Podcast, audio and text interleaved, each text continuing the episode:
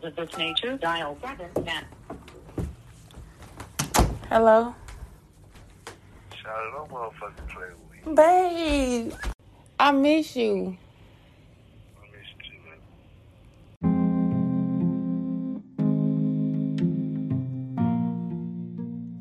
Are you in love? Do you feel it in your stomach?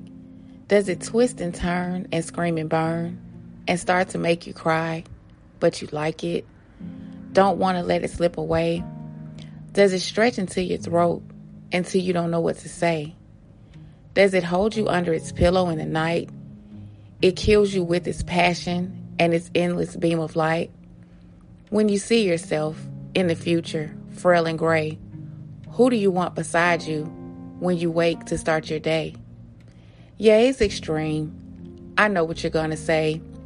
I'm being too dramatic, but this feeling feels this way. Are you in love? Do you feel it in your spine? Shaking, waking, tearing, breaking, taking its sweet time. But you want it. Yeah, you need it to breathe. You're never sure of what is pulling from its sleeve. If you said yes to all the things above, then yes, my friend, I'm sorry. It appears you're in love.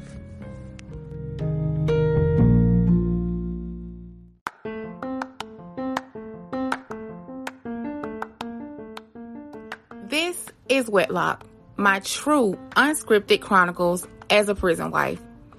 Join me on my journey as I bring you crazy stories, informative facts, updates on my husband, advice from my family and friends, and special guests giving their true life stories on the prison system.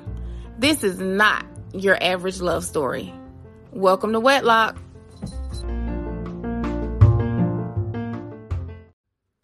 Hey guys, and welcome to bonus episode 10, part 2. This episode is going to be a continuation with my interview with Angie Lanier, Matthew Baker Jr.'s mom. Of course, I have JoJo and Michelle coming up on this episode as well. Guys, I just want to say thank you so much for bearing with me as I go totally off script this week for my bonus episodes.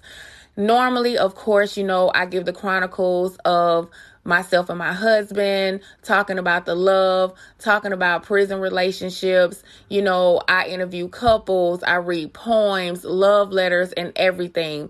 But guys, I have to tell you, this case has been something that has been on my mind ever since I read Matthew's letter in my episode 17.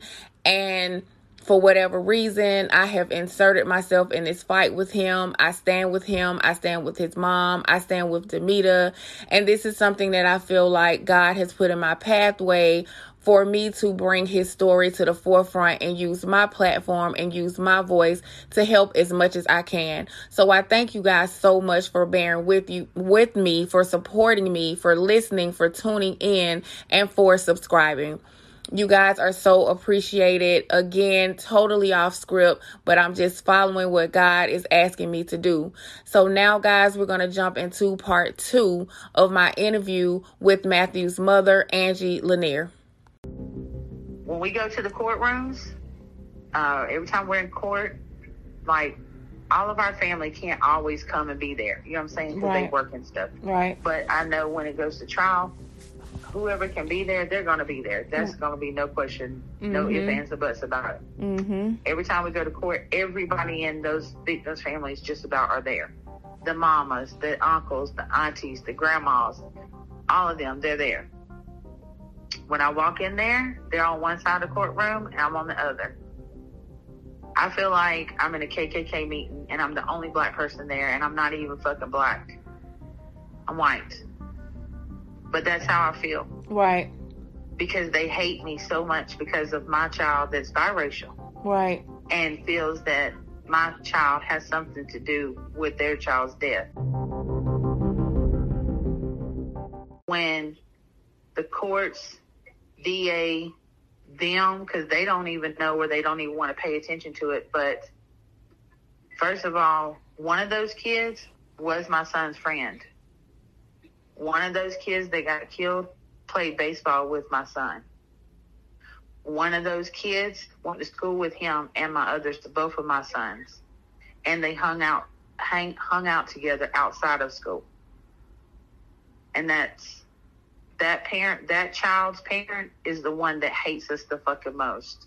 That child's parent is the one that has told the DA we were harassing him when we haven't even harassed him at all. You know, it's hate. Hate runs so deep to the point that it's so blinding, because if I was a parent of someone who was killed, I mean, of course I'm gonna be upset. I'm gonna be mad. I'm gonna be mad. I'm probably gonna hate. I'm gonna go through a lot of different emotions, but I would definitely want to know the truth. Like if I found out that this kid over here had nothing to do with my son or my daughter being murdered, I would want to know the truth. And I could not have that hate on my heart to the point where I'm not paying attention. If it's somebody else who did it, this is what we need to be working towards, like, together as a community. Like, instead of bringing so much hate to a kid that you're like, that's innocent, that you're bashing, when the main objective should be getting justice for your kids. And if the justice is for your kids is that someone else did it, why can't you remove so much hate to see what's in your face? It's almost like it's blinding. Yes. It's completely blinding. And I don't understand. I don't understand hate like that. I don't understand hate like that, because if you are a parent and you want the truth and you want justice, that's what you should be seeking. And it just seems as if they have their mind set and they don't care, and that's why your son is so amazing to continue to keep praying for them, because only God is going to change that. That's a different kind of, that's a different level of hate that only God is going to be able to change. Because it's blinding them. The overall factor is justice for your kid, and if it's someone else who did it, that's where that energy should go.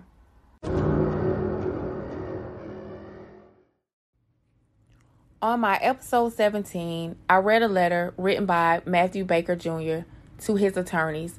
In that letter, quote unquote, he stated, "Jacob Kosky has written my two advocates and told them that he wrote you all, the district attorney, the judge, and Fox News, proclaiming my innocence. I demand that you use Jacob Kosky in my defense." I'm going to now read the letter that was written by Jacob Kosky, dated June 7, 2021, and it was sent out at 3:18 p.m. "Hello, I finally checked my email. Matthew is innocent of everything he's been charged with. I've wrote numerous letters and advocates to my capital defender team, Matthew's capital defender team, judges in our case, clerk of court, DA, and Fox 5 News on Baker's behalf. I don't care what the rumors and police are saying, because I know what happened and Baker is not guilty, but in fact innocent and a victim in this case as well. I stole the guns, and Matthew had no clue of my intentions of murdering them people. I didn't even know I was going to do it. I just lost my mind. I called Baker and Brooke Knight and told them me and my sis were about to get jumped and I needed a ride. And I told them to park down the street. And I told Matthew to come up the driveway. I never said nothing. I never said I was about to kill anyone. Please free him up. He's being done wrong by HCO judicial system, and I have the documents and proof of their corruption and lies. They twist words and make shit up and blackmail and go off rumors. I know the truth, and Matthew is completely innocent. I want my message of his innocence to be heard, and it's wrong that an innocent man is locked up fighting for his life literally for nothing. Thanks for reaching out to me. Have a blessed day." But at the end of the day, in order for you to go through something like this And I know this kind of sounds easier for me to say it because my child is still here, and I'm not hurting because my child's not here, because right. I don't know how it would feel. Right. Like, I probably wouldn't want to live if knowing that my child is not here. That is a pain that it just, you really have to be a strong person to get over losing a child, whether it's a miscarriage or stillborn or either SIDS, you know what I'm saying, mm-hmm. or just by murder or the death penalty. However, you know, it's just really hard. But the mindset that I have, you know, right now, how I feel is, I think because of this case, and this is how I look into it, because my son is involved in this. My son has been taken away from me. You know, let me back up, because I need to clear something up so people don't think what I just said. When I said that he is involved in this, meaning that he is a part of this situation right now, because that's what the justice system, as far as him being guilty of anything, he's not guilty of nothing. Mm-hmm. So I had to make sure I cleared that up, because mm-hmm. I don't want nobody taking what I said and running with it. Right. But as far as him being affected by this,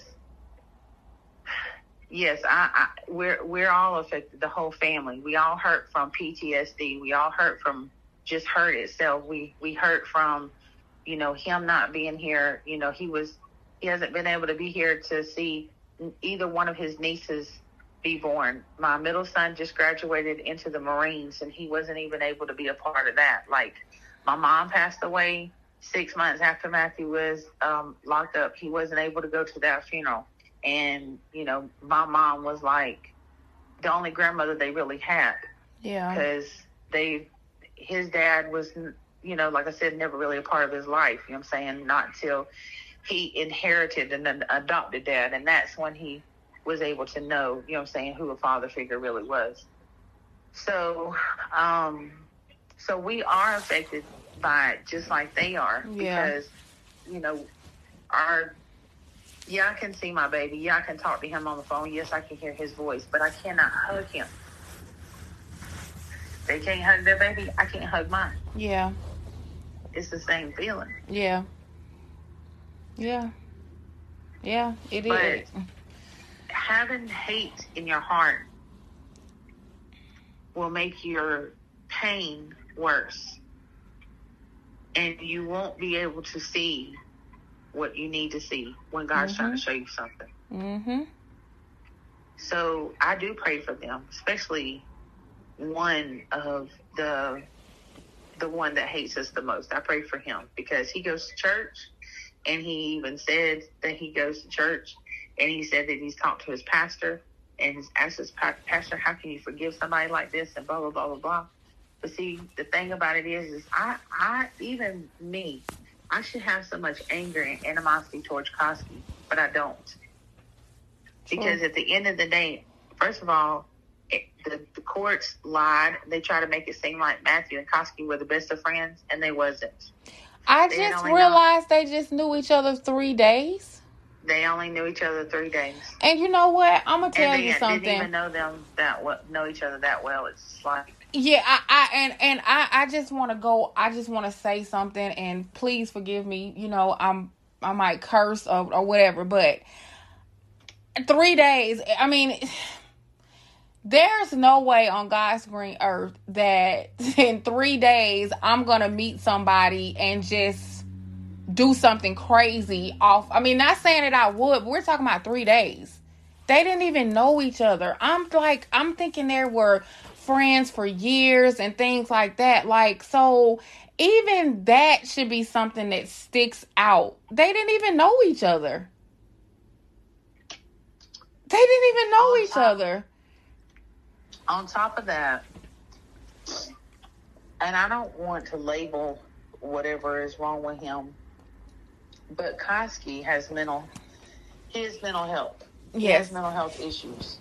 He was in we found this out through court that he was in a mental facility prior to the murders, and he had only been out like 3 weeks.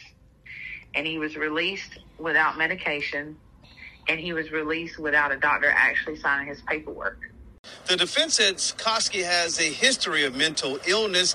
So there, the system failed him because they released him. Had they not released him and had they paid attention to what they were doing and not malpractitioner, whatever you want to call it, and actually listen to him, because I think when he went to court, they even said that he even told the doctor that he needed medicine and he didn't feel safe or something in that nature. Like he was trying to tell them that he didn't want to be released because he felt like he was going to do something that he shouldn't do or whatever. DA Darius Patillo says Kosky turned violent for no reason. I can tell you that there was no prior altercation concerning these victims on that day.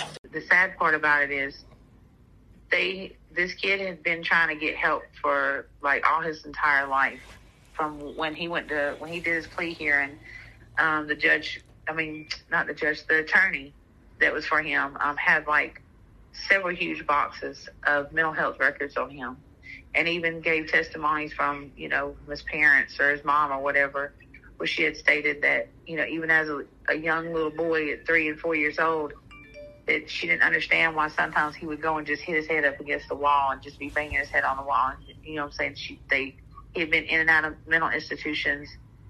He had gotten in trouble, been in and out of jail and stuff like that, and just all kinds of different things. And when I've even heard the 911 calls. When he called in to 911, he had just stated to the 911 people that his mom told him that the police wanted to talk to him and his sister.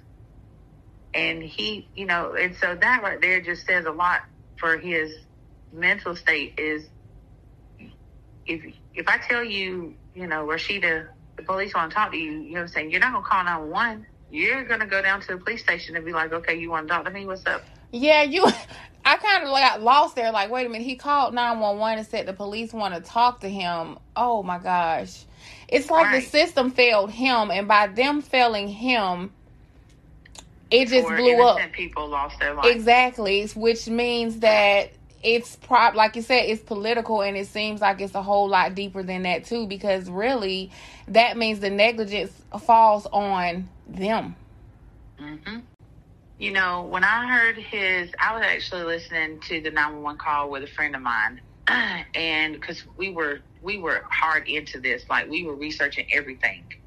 We was CIA and detectives, everything about this whole entire case, because I'm sure even she knew that Matthew was innocent, so and she wasn't even, she was a neighbor of mine. She lived down the street and around the corner from me, but just and her son and Matthew, they were friends, and Matthew had spent the night over there a couple of times, but we were, how you're friends with people but you don't see them every single day, right. So we was, kind of like that, but we was into it. And after we finished listening to the 911 call, and you could tell that, when all the police pulled up there, you can tell when they arrested him, you can tell when they put handcuffs on him and all that other stuff. Well, they not arrest him, but put handcuffs on him. The lady was explaining to him what was going on and trying to keep him calm and letting him know, don't be nervous, whatever. There's just safety issues. Because she already knew what the situation was anyway. Mm-hmm, mm-hmm. So, and he just was like, yes, ma'am, okay. And it was like when you're listening to him talk, that was the first time I ever heard him talk, because I don't even know the kid. Mm-hmm. I've never even met him, never even seen him in my life, like until this happened. And it was almost like hearing an 8-year-old child talk. Wow. And once it was over with, we both just started crying. And I was like, this breaks my heart even more. I was like, because I really don't think that he knows what happened. I really don't think that he understands what he did. I was like, that breaks my heart even more. I said, because now this is clearly showing that the system has failed him. Yeah, most definitely. I was like, I don't know anything about this boy. Nothing.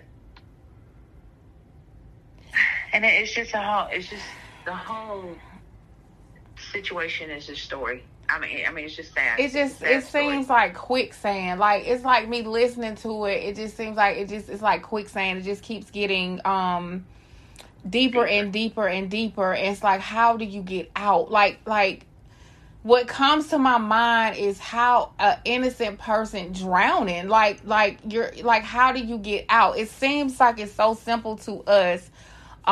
Saying, okay, here's the evidence. This is what happened. He didn't do it. He's saying he didn't do it. We know he didn't do this. It just seems all so simple, but it's quicksand. It's like, you know, it's like you looking at somebody drowning and you're saying to yourself, all I got to do is just like reach my hand out and grab them and pull them out. But it's not that easy. And that's what's so sad, messed up, frustrating, because all he needs is for somebody's hand to extend out and pull him out. But it's everything holding the hand back, holding your arm back, holding you back. And it's so simple. It's so simple. Yeah. It shouldn't have to be taking 6 years plus for something that's so simple.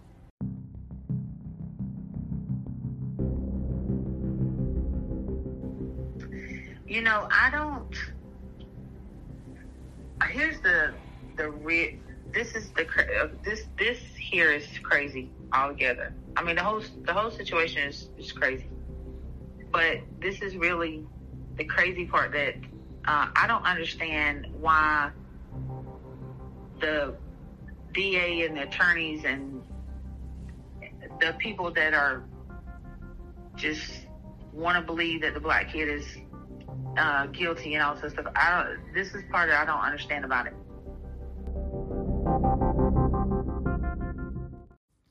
As the interview continues with Angie, Matthew's mom, a light bulb went off into my head, and I started thinking about the Central Park Five. In 1989, 5 teenagers, 4 black and 1 Latino, were wrongfully accused of assault and rape in the so-called Central Park jogger case. Each of the boys were convicted. It wasn't until 2002 that DNA evidence confirmed that they were all innocent. But this was all after Corey Wise met murderer and serial rapist Matias Reyes in prison. He confessed to being the actual lone perpetrator of the Central Park jogger rape. 2002, Corey Wise was released from prison. The other 4 had already did their time and was released. Former prosecutor at the center of New York's notorious Central Park 5 rape case faces very strong backlash after the release of a hard-hitting Netflix series. Linda Fairstein stepped down from the boards of a college and a nonprofit charity. She was the top Manhattan sex crimes prosecutor when 5 teenagers were wrongfully convicted following the 1989 attack on a female jogger. Many are hearing about this case for the first time because of the series When They See Us. Linda Fairstein is played by Felicity Huffman, a role filmed before Huffman admitted to participating in the college admission scandal. She's seen as a single-minded prosecutor convinced of the young men's guilt. They brutally raped a woman and discarded her like a piece of garbage. The accused later said they were coerced into confessing. These young men were the proxies for all kinds of other agendas. The city of New York reached a $41 million settlement with the 5 in 2014, years after another man confessed, linked to the crime by DNA evidence. We interviewed Raymond Santana, one of the Central Park 5, after his exoneration. What do you say to the people out there who just don't believe you're innocent? You know, these people had their mind fixated on us being guilty. We have tried everything we possibly could to prove our innocence, and our innocence has been proven. You have a mental health person, and if people don't understand mental health, they have to be educated about it, because if you don't understand it, you can't talk about it. Mm-hmm. Because if you've never suffered from any type of mental health issue, you can't talk about it. If you don't have anybody in your family that has had any kind of issues, you can't talk about it. You can't judge somebody by their mental health issues, because that stuff is real. That stuff is serious. Yeah. You know what I'm saying? It's not, oh, you got depression. All you do is sit around and cry all day long. No, it comes with other things like anxiety, frustration, slinging things, you know, cussing people out, all that stuff. Like, that's all a form of depression. Yeah. When you are schizophrenic, you literally do hear voices in your head, and it really does make you seem like people are talking about you. You hear people tell you to do stuff. I mean, it's just sometimes it's a little controllable, and sometimes it's not. Yeah. You know, it's just sometimes it can take a control of your whole entire brain and make you do things as it did Kosky. Schizophrenic disorder is a mental illness that can affect your thoughts, mood, and behavior.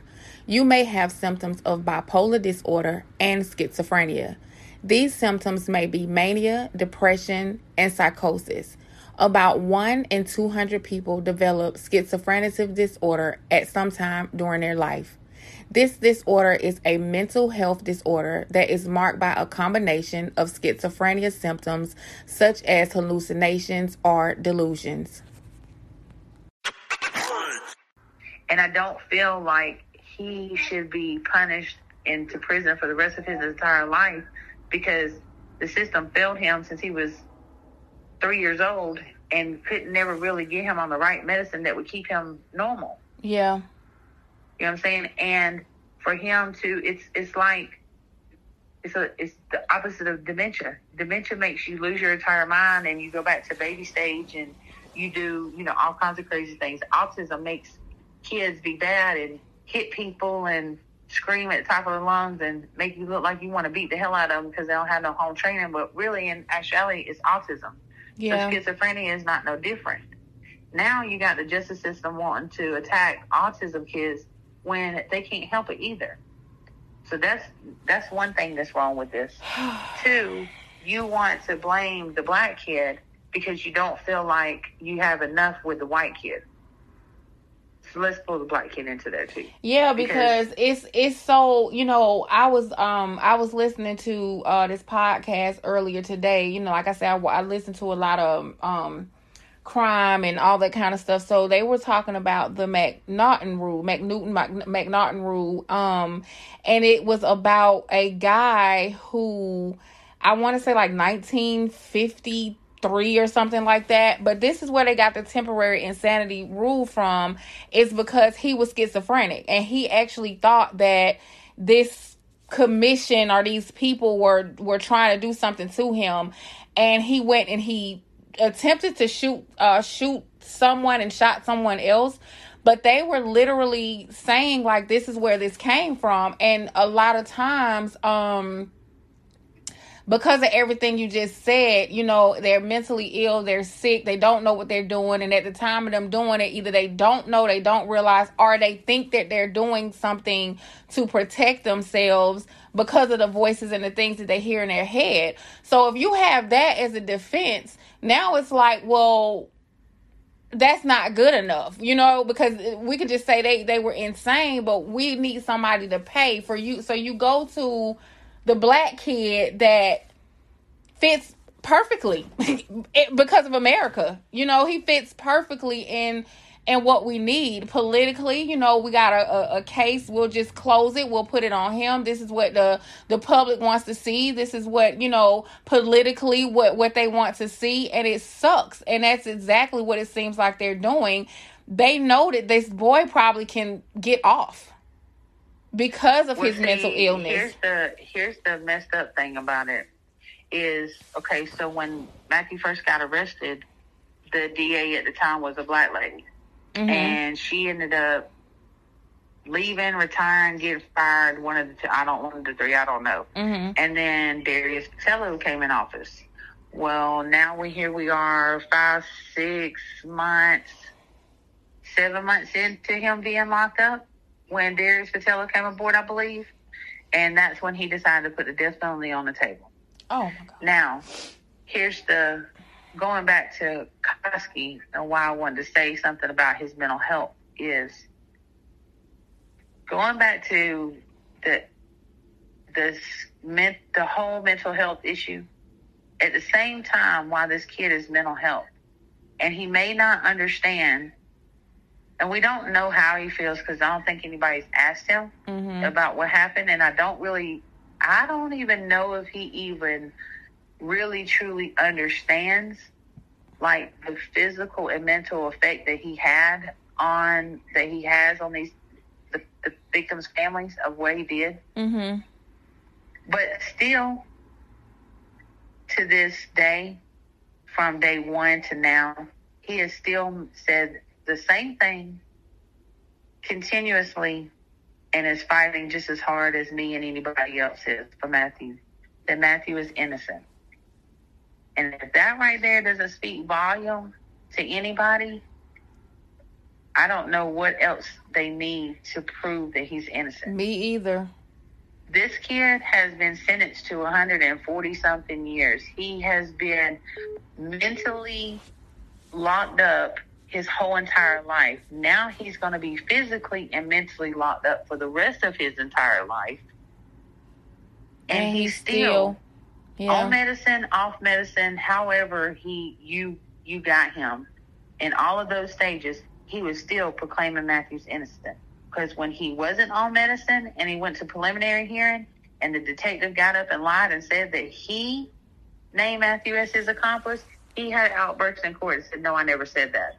When he was on medicine, he still was proclaiming Matthew's innocent. And since we've gotten these JPay messages, found out that he signed his plea only. These were what he stated to Demita, the reason why he signed the plea. He signed the plea because he didn't want to be executed in front of his mother. And he signed the plea thinking that they were going to release Matthew if he signed that plea. When he found out that Matthew was still incarcerated, that boy flipped the script. Yeah, Demita sent me his JPay message, and I read it today, and I text her this morning. I was like, "Girl, I don't know how you do it. Like, this little boy been on my heart all night. I don't know how you do it." I mean, I read it. I read it this morning when I woke up, because she sent me your information and she sent me that, and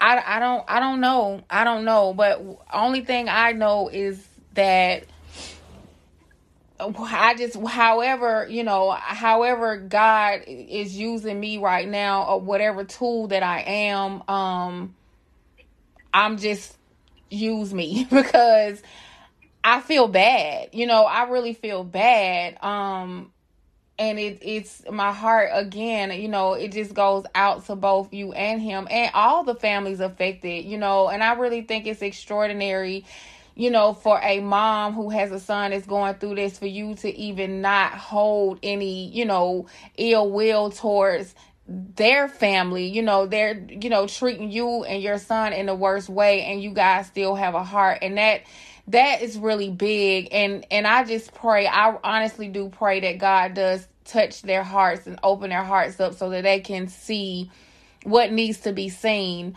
I do honestly believe that everything happens for a reason. Nothing is by chance nor mistake. And so I don't know, Matthew might be here to change some things, create some history. Yes, ma'am. That's what greatness is. And so yes. It could be that, it could be this pathway got a little bit of suffering in it. It's a little painful, but whatever his purpose is way, way, way bigger. I mean, nobody who can have a spirit that can sit there and be so forgiving and have so much faith and be so hopeful. And it's for something. It's definitely for something. And I don't know, Matthew, but I feel like whatever I can do to help, whatever I can do to help you, him, or whatever, he's here for a reason. I know that. I know that. I'm extremely intuitive. I'm an energy person. I feel what the universe pulls my way, and I'm telling you, as much as I'm trying to hold in my emotions, because it's very overwhelming, I feel the chills on my body. He's here for a reason. I don't know, but I know that. I got to tell you. Ooh, you know what? I'm sorry, but I don't know what's wrong with me today, but it's okay. I tend to make people cry. It's just, it's God's speaking through you right now. I'm just going to say that, because I don't, when I do a podcast, I don't get emotional until somebody asks me a question about Matthew as far as how his well-being is, or his spirit, or something like that, mm-hmm. or the conditions he's in and things. And then that's when I get upset, you know what I'm saying? Because I don't like to think about what my baby's going through, in there on a daily basis. So that's the only time I try to block certain things out so I don't think about the bad things that he's going through. Mm-hmm. And that's what keeps me going. And I work a lot. Like I work a lot. Like I'm working like 60 hours a week, a lot. Yeah. So that keeps me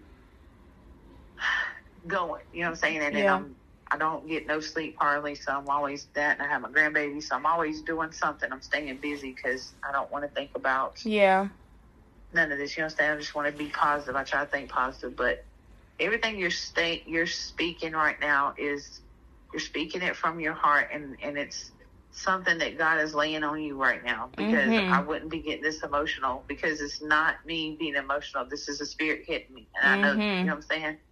So I feel it. Everything. It's just, I know it is. I know that what Matthew's going through is for a reason.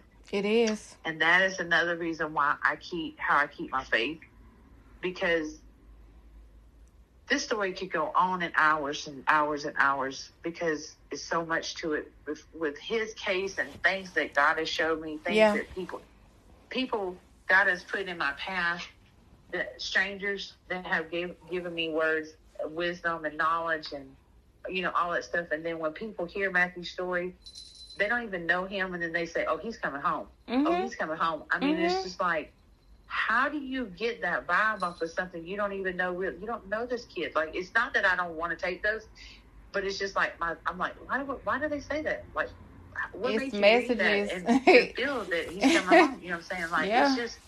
But now, at first, that's how I used to think. But now it's just like, thank you, Lord. Yeah. Thank you, God. They're just little reminders, little messengers. They probably don't even know why they're saying it, but whatever vibe or whatever energy that hits them, it's that's why they're saying it. That's why they're saying it. It's messages. It's God on your shoulder and your mind trying to give you a reminder, like, hey, he's okay. We haven't forgotten. I haven't forgotten about him. That's why it comes to you like that. That's exactly why it comes to you like that. It's that people are vessels. We're vessels. Yes. We're vessels, and so sometimes God just wants you to hear it, because one thing I do know for sure, faith is something extremely hard to have, because as human beings, we're used to what we can see. We need evidence, if this happened, then I know this can happen. Faith is something very hard to have because it's unseen. So when you have those moments, that's just God showing you and telling you, because he knows, like, we're having something we can't see. So let me give you a reminder just here and there through these people, these messengers. They're just vessels. We're all just vessels. And when you don't think God is working, he's working. That's when he's really working. He's working. He's definitely working. He's definitely working. It's just like the story that we all know. I mean, we all know about Jesus Christ. We all know what he went through. We all know the beatings, the stonings, the this, the that. We know the story of Job. Job was stripped down of everything possible, and everybody wanted him to forsake God, and he wouldn't. He wouldn't stray, and that's Matthew. He's not going to stray, no matter how hard everything is coming his way. To still have faith, to still believe in God, you gotta know. You gotta know God got him. You gotta know that. You have to know that. And like I said, whatever it is that I can do, I appreciate you so much for even talking to me. And again, like, my podcast is really like about my husband, my journey as a prison wife, but I just felt like I have to tell this boy's story. Like, I have to help however I can and incorporate this, because I mean, I know this feeling. I don't know this feeling, but I know this feeling, you know? And I will say this, because I know this really went totally different than I expected it to. So I want to say thank you, because this and each podcast has been different, but this one has really been really different. Like, it's just, it's a different feeling. Like, it's a different, people can, I don't know why. I don't know why. It's just the way it flowed. It flowed differently. Like, it wasn't all about Matthew. It was about the case, what's important in the case and things like that. So, and hoping that, because I didn't really get a chance to tell the story about Matthew. So, because I didn't, I will say this. So, anybody that's listening can go to YouTube, and even you can, and if you can't find it, I'll send it to you, just so you can have it if you want to attach it to your podcast. You can send me send me whatever you want me to have. I'm gonna post it. This is somebody, I don't know who did this. I don't know who made this YouTube for me, but I wish I could get in contact with her or message her. But I don't have YouTube, and I'm not subscribed to. I don't even have time to barely get on Facebook, so I don't do all that social media stuff like that. I have it, I just don't be on it like most people are. But this girl did a YouTube video, and she said, "Why isn't anyone talking about Matthew Baker?" And it's 10 minutes long, and she basically reads the article that Kalyn wrote the first time, but she tells the whole story briefly, and she gives her own little input into it as well. So, if anybody wants to listen to that, they can go to that. Okay. They can go to Change.org and type in Matthew Baker's name in the search bar. There's an article on there that's like 10 minutes long, too, to read it. And it basically tells the story of why Matthew is in the situation that he's in. Okay. If you sign, you just... Of course, signing it is just you put your name on there, and then you share it on your social media. So whether you share it on Twitter or Facebook or send it through emails, just share it. And then the more shares it gets, the more Change.org boosts it up, the more that people can see it, the more signatures we get, and the more that it will help Matthew, hopefully, when he gets ready to go to court. Because if his attorneys and the judge and all that see that people are really paying attention to his case, they're going to do what's right. Okay. Well, I'm definitely going to sign it and post it. And like I said, whatever you have that you want to share with me, send it to me. I will definitely, I'll put it out there. I want to help as much as I can. And they can, you know, even like if you sign the petition now and you share it one time, share it again next week, or share it again the week after next. You know what I'm saying? Like, just continuously let it circle through on Facebook, because, and I kind of got a stray away from it. I was doing it there pretty much like every week. I was doing it like once a week, sharing his Change.org thing. But the more you share it, it gives an opportunity for 25 more different people to see it than who saw it the first time. Okay. So you can just, you know, share it once a time, or whenever you do your podcast, just if you do it once a week, just go mention his name and have people go on there and read a story. Okay. We're in the process of getting him pages set up and stuff, which I have a Facebook group page for him, and I'll friend you on Facebook. Okay. And then I'll invite you to his page, because it's private right now. Okay. But I did that to protect my friends and stuff and family from seeing the nasty comments. Yes. But we're going to do one that's going to be public. Okay. And then we already got him an Instagram page that started, but we just haven't added anything to it yet. So we've kind of been focusing on his case a little bit and stuff, and get new things or whatever, but we're going to get that going too, so that's coming soon. And then that's pretty much it. I mean, always just prayers is just really needed, just, you know, for the same thing that I'm praying for, that God reveal the truth, and you know that the victims' families have some kind of closure to this, and my baby comes home. And I will continue to pray because I know he's coming home. Send him my love, and you know, make sure you tell him I said he's amazing, and I can't wait to meet him on the outside, because that's gonna happen.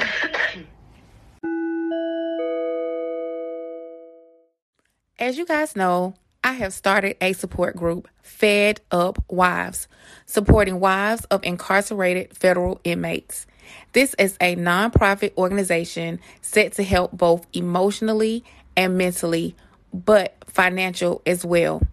To contact Fed Up Wives, please email fedupwives.org@gmail.com. The contact number is 404-927-8011. Please like and join the Facebook page, Fed Up Wives Organization. You guys have supported me, and now it is time for me to support you. Now back to the show. Just know you have a new person on board with you. I'm here. Well, I appreciate that. I thank you that very much. You are so welcome, and I want you to have try to have an amazing night, and just know that, like I said, everything happens for a reason, and Matthew has a purpose. Yes. He has a purpose. Yes, ma'am, for sure. And you're part of Team Matthew now, so... Yes, I am. Like I said, my prayers are with you guys, and I appreciate it. I have to call Demita and tell her too, because she really has been supporting me on my podcast as well. So, yeah. Yeah, I've heard a lot about you. Yeah, Didi, that's my girl. We've been friends for a good little minute, and you know, she's very supportive, and she supports me, I support her, and you know, that's how it's been. So I'm definitely going to call her because I know she's probably wondering. I told her I was going to call you today, and we were going to talk and do the interview and all that. So I definitely have to call her, because she, oh my God, yesterday she listened. I don't know. Did you hear the podcast yesterday? Because she sent me a message and she's like, "You made me cry." And I'm like, girl, I was trying to hold it in. Oh my God. And I just couldn't. She sent it to me, but I didn't have time to listen to it yesterday because I was working all day long yesterday. I couldn't hold it in. I was trying.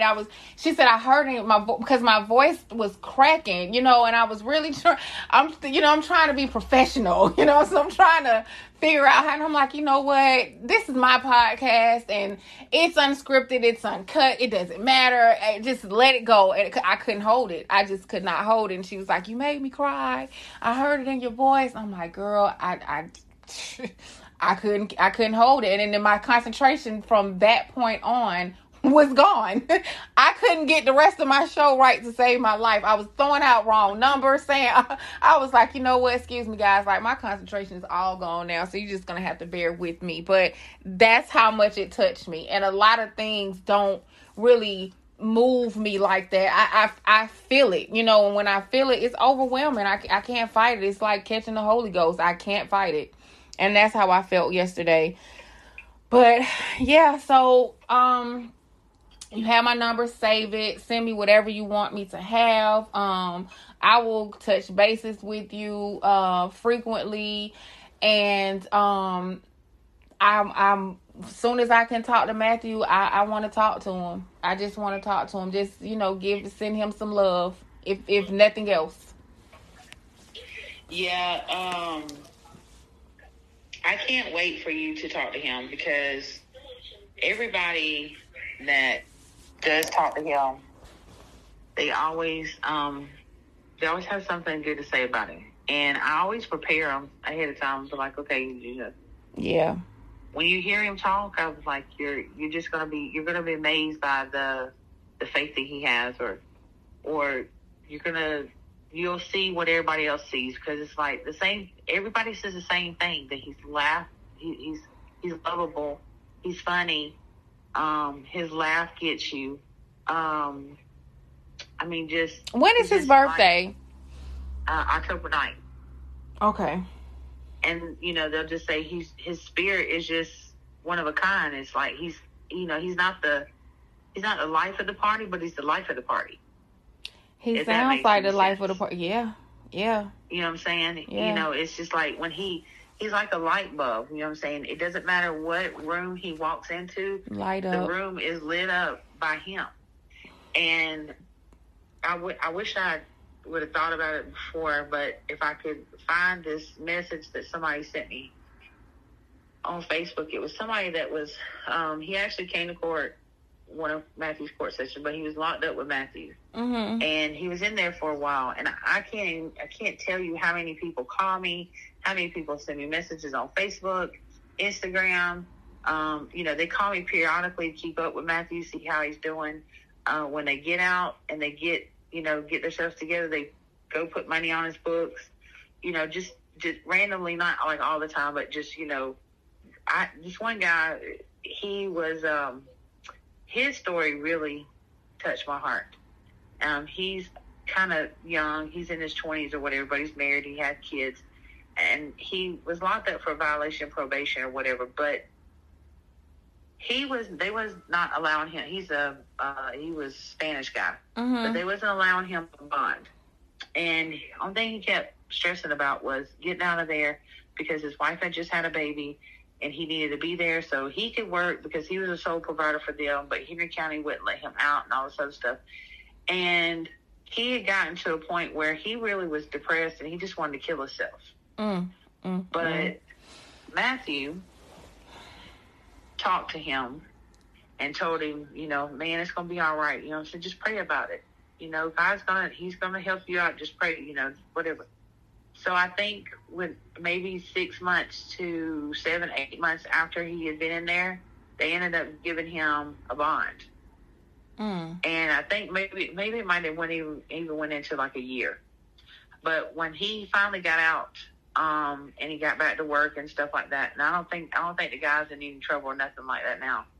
But he called me, and he already been out for a while, whatever. Mm-hmm. And he said, Miss Baker, he said, I just want you to know. He said, you have an amazing son. And he said, I was so deep in depression, and I really wanted to kill myself because of this, this, and this, and this. He said, but your son, there's something about him. He said, his spirit lifted me up. And if it wasn't for his spirit, I don't know how I would have made it through my time in there. He said, because that's a horrible place. Other people sent me messages, you know, that Matthew sings in there. I think he sounds horrible on the over the phone. But they say he sounds really good. But of course, that's the phone. And I would never tell my baby that he sounds horrible. But he just sounds like he's singing through his nose. But I just, you know, me, I'm like, yeah, it sounds good, baby. God, the voice. No. So what y'all hear? Yeah. But they, this one guy, the way he wrote it to me, he said that when you're in a place like that, it's like a place that you never would want your worst enemy to be because it's never quiet in there.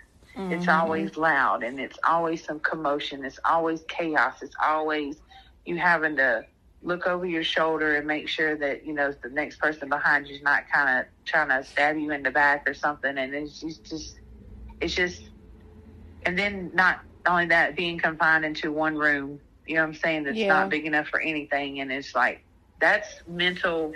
It's torture. Right there as it is. Yeah. He said, but when you're in there, he said, and then all of a sudden you hear this voice just echo throughout the whole dorm. He said, it's like peace. He said, it's like you being away from where you're really at. And he said, Matthew would sing in there every night. And everybody was quiet. And they listened to him. And he's singing gospel songs, whatever it is. But he's, you know, just singing away. And everybody's just listening to him. He said, it's like a peace like no other. I'm going to tell you something that's going to freak you out as you're talking to me. It's crazy because I'm listening to you and it sounds like everything I went through with my dad. My dad was like that. All the people, when they got out, you know, even the guards, when my dad was in the hospital, one of the guys was a deacon. And he was telling me how, you know, he went home and he cried to his wife about, you know, my dad being sick and just different things like that. And he was like, your dad was just amazing. Like, he prayed every night, you know, all the younger guys, because my dad, of course, was older, but all the younger guys, you know, he got them to praying. I had guys calling me when they got out, like, I never had a dad. Your dad was like a dad to me. Like, and it's like all the stuff you're saying to me sounds like my dad. And then I started thinking, as you're talking, I'm like, she said his birthday was October 9th. My dad's birthday is January 9th. It's the same numbers. Mm-hmm. It's the same numbers. It's like 10-9 and 019, and yeah. He looks like your son looks like he could be my dad's son or my dad's brother. Mm-hmm. And I'm just sitting here like, this sounds so familiar. Like, I know. It's just confirmation for me. Like, he has a big spirit. And just think. He saved that man's life. I mean, what else is there's proof? Like, if he wasn't there, his purpose was there at that time, at that point in life, for him to save somebody's life. Yeah. He just saved somebody's life. Yeah. So, you know, God is using Matthew for something, and Matthew knows it more than we do. Mm-hmm. He definitely knows it more than we do. That's why I don't push the issue right now of how many years he's been in there. Mm-hmm. It's a reason. Mm-hmm. And in God's timing, Matthew will be home. And I told him this past year on his birthday, this past October 27th, made 5 years. And I don't know where this came from and why I did it, but I decided that, and it was just something, I don't know, it was just something that was really heavy on my heart, like real heavy on my heart. And so when his birthday came, I decided to do a balloon release. Mm-hmm. And in the balloon release, the purpose behind it was the shackles being broken off of him. Mm-hmm. And him being free, and that this was going to be his last birthday in there. Mm-hmm. And it is. I believe it. I believe it. And I told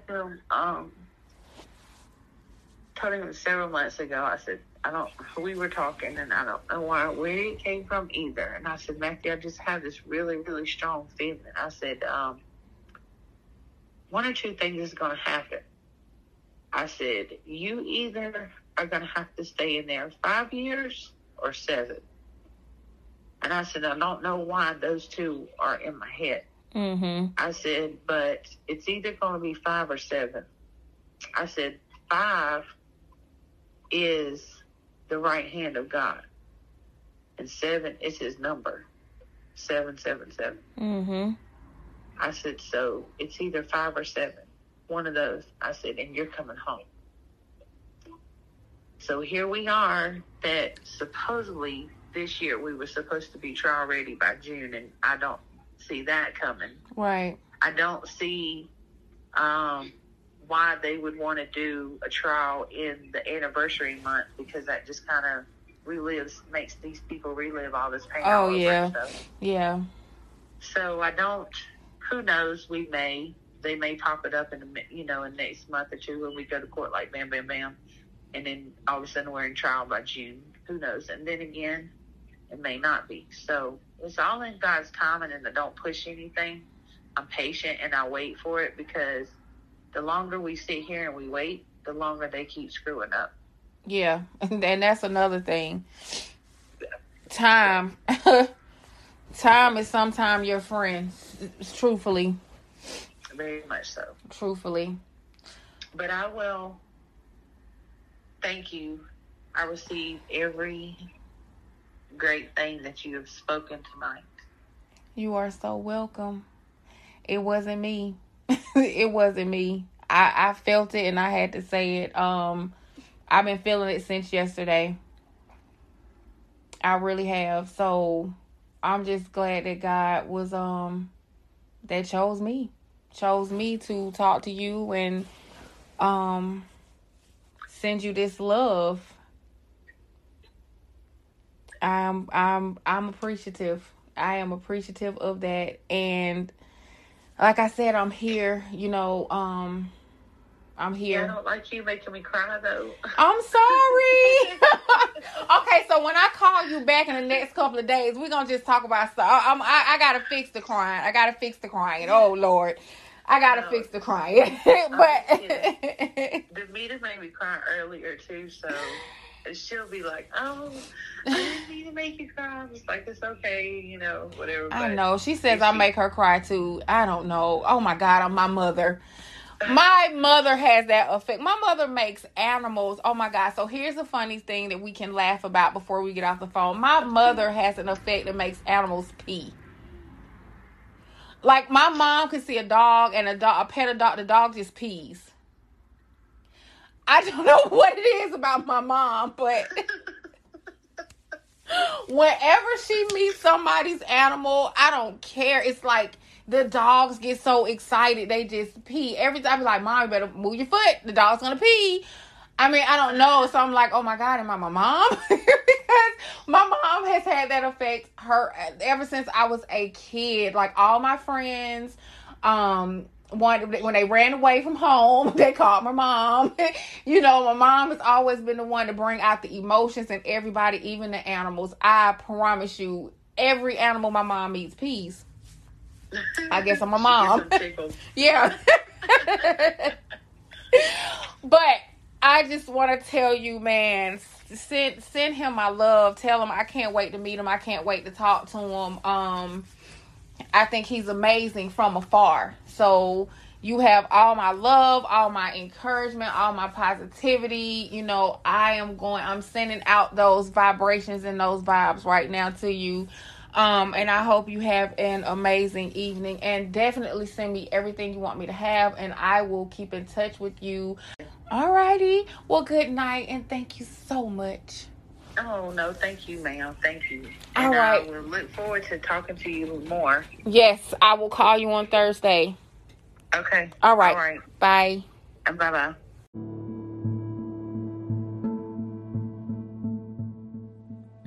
Before I jump into conversations with myself, JoJo, and Michelle, there are a few things that I want to point out, and these are my thoughts. There was a statement that was made. I do not know who the statement was made by, so I cannot quote it. But there was a statement that was made that Matthew was just as guilty due to the fact that he did not help the victims or he did not try to stop Kosky. And I think that is the craziest thing I've ever heard. You have to factor in the fact, as I stated before, Matthew and Jacob did not know each other. They had just met 3 days prior to this horrible incident. And you're expecting a 18-year-old kid to stop someone who is having a manic episode, who's schizophrenic, who is on a violent rampage and completely off the rails. We're talking about two kids, basically. Well, I say kids because that's just what I'm saying. Because I continuously look at Matthew as like my little brother, my son, my nephew, or whatever. But you're asking an 18-year-old to stop someone who is going through an episode, someone that he does not even know. I personally would not get into the line of fire with someone I know that is having a schizophrenic episode or completely going off the rails. So to even come up with that is completely crazy to me. Earlier in the episode, I mentioned about the M'Naghten Rule. This is something that came about, I want to say, in the maybe 1840s. I quoted myself incorrectly earlier. I said the 1950s or something like that, but I meant the 1840s. This is where the whole defense of insanity came from. This man was he actually killed someone. He was trying to shoot someone else, and he killed another person instead. He had schizophrenia. He was under the assumption that everything that he was doing was correct. He was defending himself. He thought that these people were against him. And this is where the M'Naghten Rule came in at. Again, this is something from 1840. So we're talking about someone who is mentally ill and is completely going off the rails. And you're asking for an 18-year-old who barely even knows him to stop him. The second thing that comes to mind when I think about that statement is, and I hate to play the race card, I really, really do, but back in slavery time, the slaves were explained and described as robust young men of strength who were physically able to do hard labor,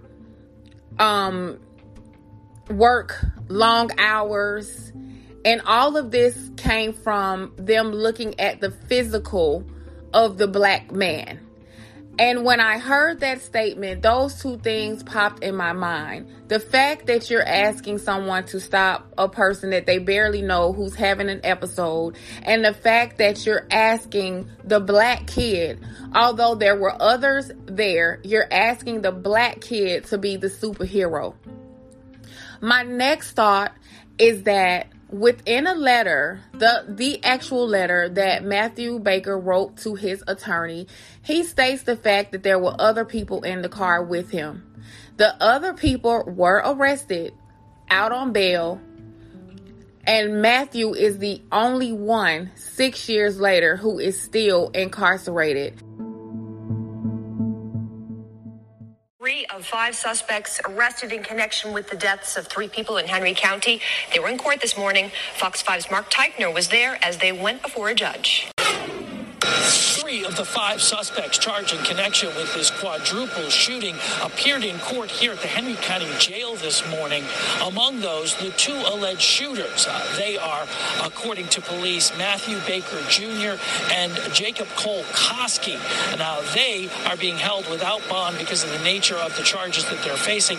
Those include 3 counts of murder, 4 counts of aggravated assault. On top of that, Kosky also faces weapons charges.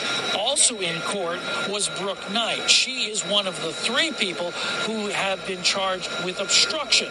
Knight was granted a $750 bond. She, like both Kosky and Baker, asked for court-appointed attorneys. The other 2 suspects accused of obstruction, we are talking about Jacob Williams and Kayla Head, they posted $1,100 bonds and have already been released. And not only is he incarcerated, they are trying to give this kid the death penalty. Matthew Baker also faces the death penalty. And that is a big concern of mine. The fact that he's being held responsible, he's being linked to Jacob, even after Jacob has written several people about his innocence, about Matthew's innocence. And again, it brings me back to the Central Park 5. These were 5 kids who did not even know each other. These guys were not even friends. And you group them together and you put them a part of a horrible act. And I'm going to play devil's advocate for a second, and I'm going to just speak truthfully because this is what I do. This is what my podcast is about. Unscripted, uncut, and my raw emotions. As I stated to Demita, there is no way I'm going to take penitentiary chances with somebody that I don't know. I'm not taking penitentiary chances for someone that I do know. And for some reason, it's as if common sense does not play a factor in any of these 2 cases. I don't understand how you could put a group of 5 kids together that will commit an act together and don't even know each other and do this together. Matthew and Jacob only knew each other for 3 3 days. 3 days.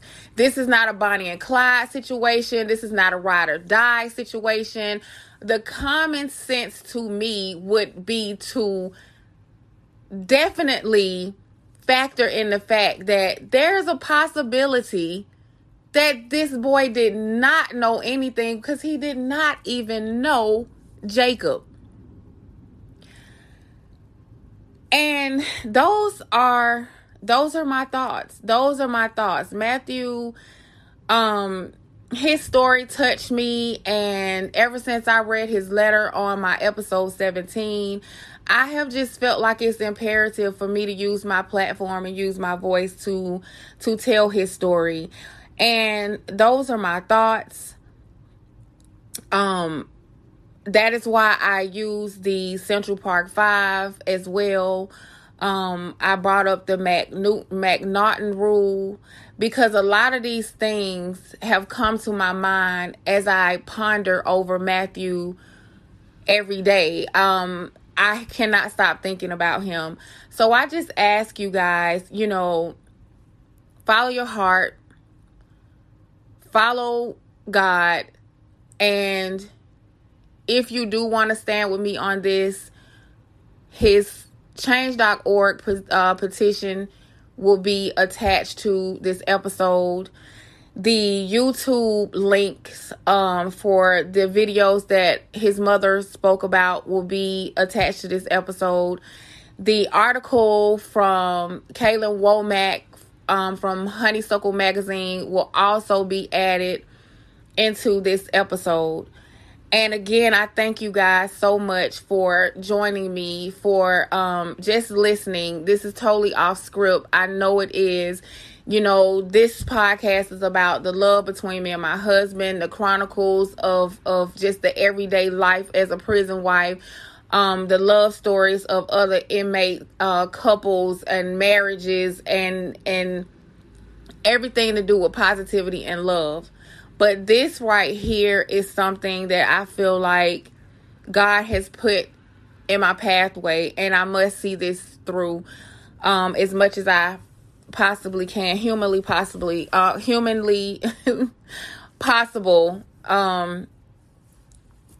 I can. So again, thank you guys for tuning in and joining me. This is bonus episode 10, part 2.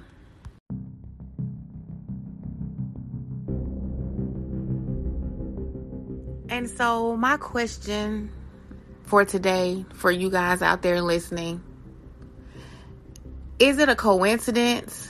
Is it alphabetical order? Or is it the way the media is putting it out there that Matthew Baker Jr.'s name is said several times first when Jacob Kosky is indeed the one that took each individual person's life?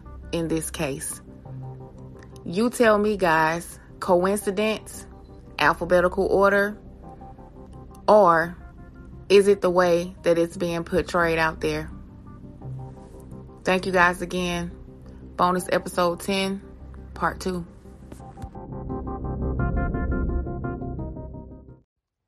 Hey guys, next week, conversations with myself, JoJo, and Michelle.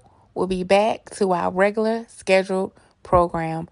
Thanks again for joining me on bonus episode 10, part 2. You can find this podcast on Apple, Spotify, Google Podcasts, Anchor FM, iHeartRadio, or wherever you get your podcast. For episode updates, upcoming live episodes, discussion forums, and contact information, please visit the website. Wetlockchronicles.com